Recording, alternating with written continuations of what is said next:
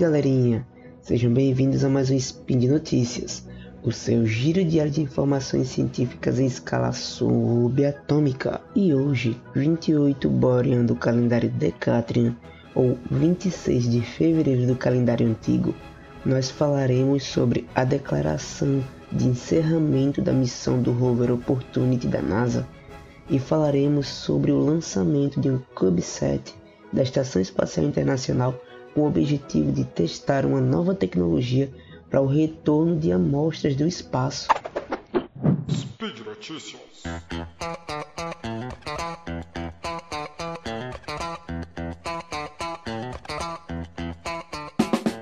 Então, pessoal, hoje eu estou trazendo duas notícias bem rapidinhas para vocês sobre exploração espacial. Uma das notícias um tanto triste e a outra bastante interessante sobre o poder da tecnologia de CubeSats. A primeira notícia é sobre o rover Opportunity. Oito meses após a última notícia do rover Opportunity, a NASA anunciou o fim da missão de 15 anos nessa última quarta-feira, fechando um capítulo ambicioso da exploração de Marte que provou que o planeta vermelho já abrigou água corrente e demonstrou a promessa de robôs exploradores pesquisando outros mundos. O rover sucumbiu a uma tempestade de poeira global que escureceu o céu e se comunicou pela última vez com a Terra em 10 de junho de 2018. Autoridades da missão esperavam retomar contato com o Opportunity depois que a poeira baixasse, mas tentativas de escuta diárias e mais de mil tentativas de enviar comandos ao rover não produziram nenhum resultado.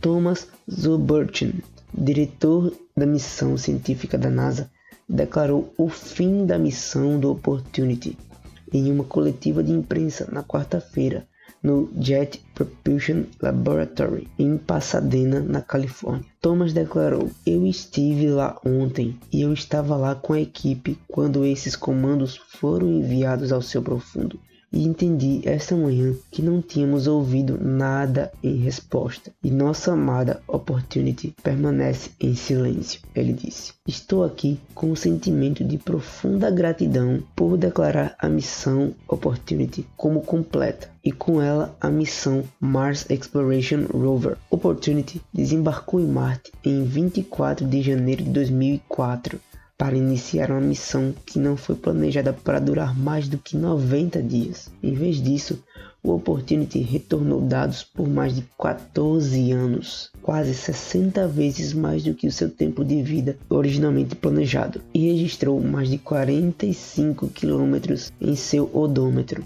mais longe do que qualquer outro robô em outro mundo. Vamos agora para a nossa segunda notícia, pessoal. Um dos cinco CubeSats lançados da Estação Espacial Internacional no mês passado está testando um freio de arrasto direcionável que pode ser usado em futuros small sets para devolver amostras de experimentos ao solo a partir de órbitas baixas da Terra ou em microsondas de baixo custo para explorar outros planetas.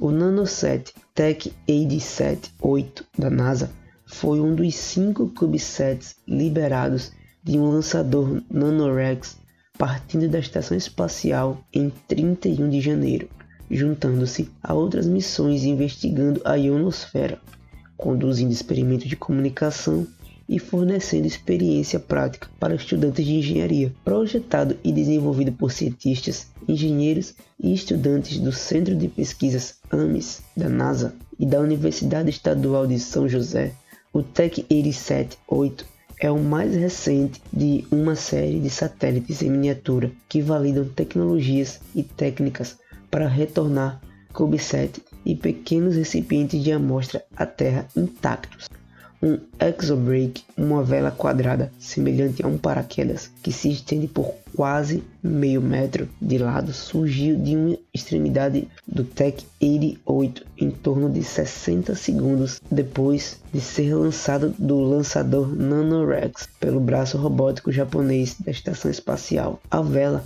gera arrasto no satélite enquanto ele se move em torno da Terra, usando a atmosfera rarefeita para desacelerar e descer da altitude de órbita da estação espacial a mais de 250 milhas, o que daria em torno de 400 quilômetros do planeta, sem precisar de qualquer propelente.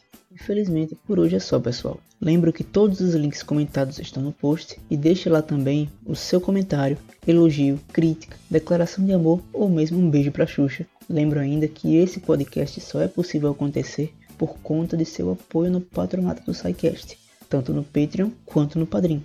Um grande abraço, olhem sempre para as estrelas e até amanhã.